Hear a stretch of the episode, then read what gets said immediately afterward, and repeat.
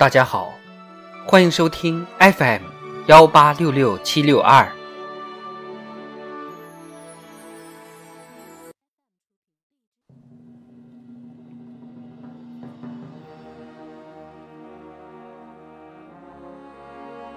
党的十九大以来大事记，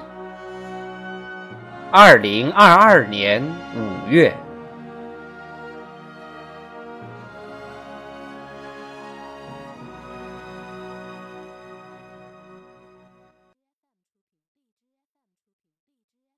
五月五日，习近平主持中共中央政治局常委会会议并讲话。会议强调，要毫不动摇坚持动态清零总方针，坚决同一切歪曲、怀疑、否定我国疫情防疫方针政策的言行作斗争。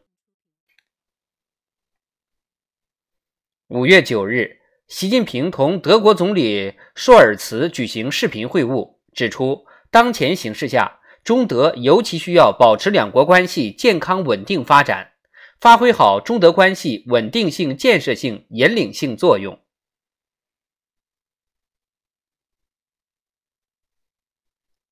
五月十日，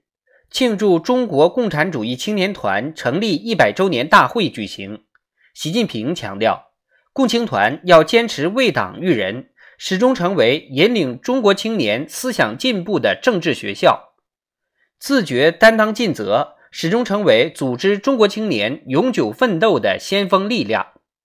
心系广大青年，始终成为党联系青年最为牢固的桥梁纽带；勇于自我革命，始终成为紧跟党走在时代前列的先进组织。截至二零二一年十二月三十一日，全国共有共青团员七千三百七十一点五万名。五月十一日，国际货币基金组织在特别提款权定值审查中上调人民币权重，有助于进一步提升人民币的国际储备货币地位，增强人民币资产的国际吸引力。五月十八日，庆祝中国国际贸易促进委员会建会七十周年大会暨全球贸易投资促进峰会在北京举行。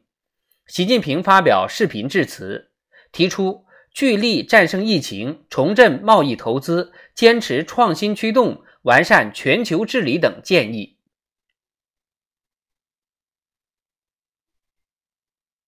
五月二十三日，国务院常务会议进一步部署稳经济六方面三十三项一揽子措施。八月二十四日，部署再实施十九项接续政策。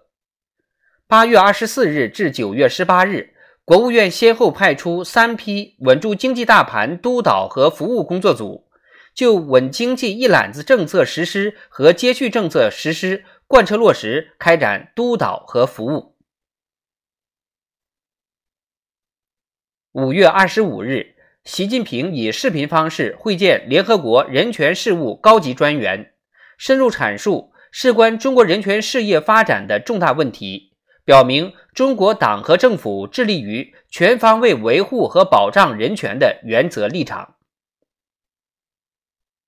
同日，国务院召开全国稳住经济大盘电视电话会议，李克强讲话。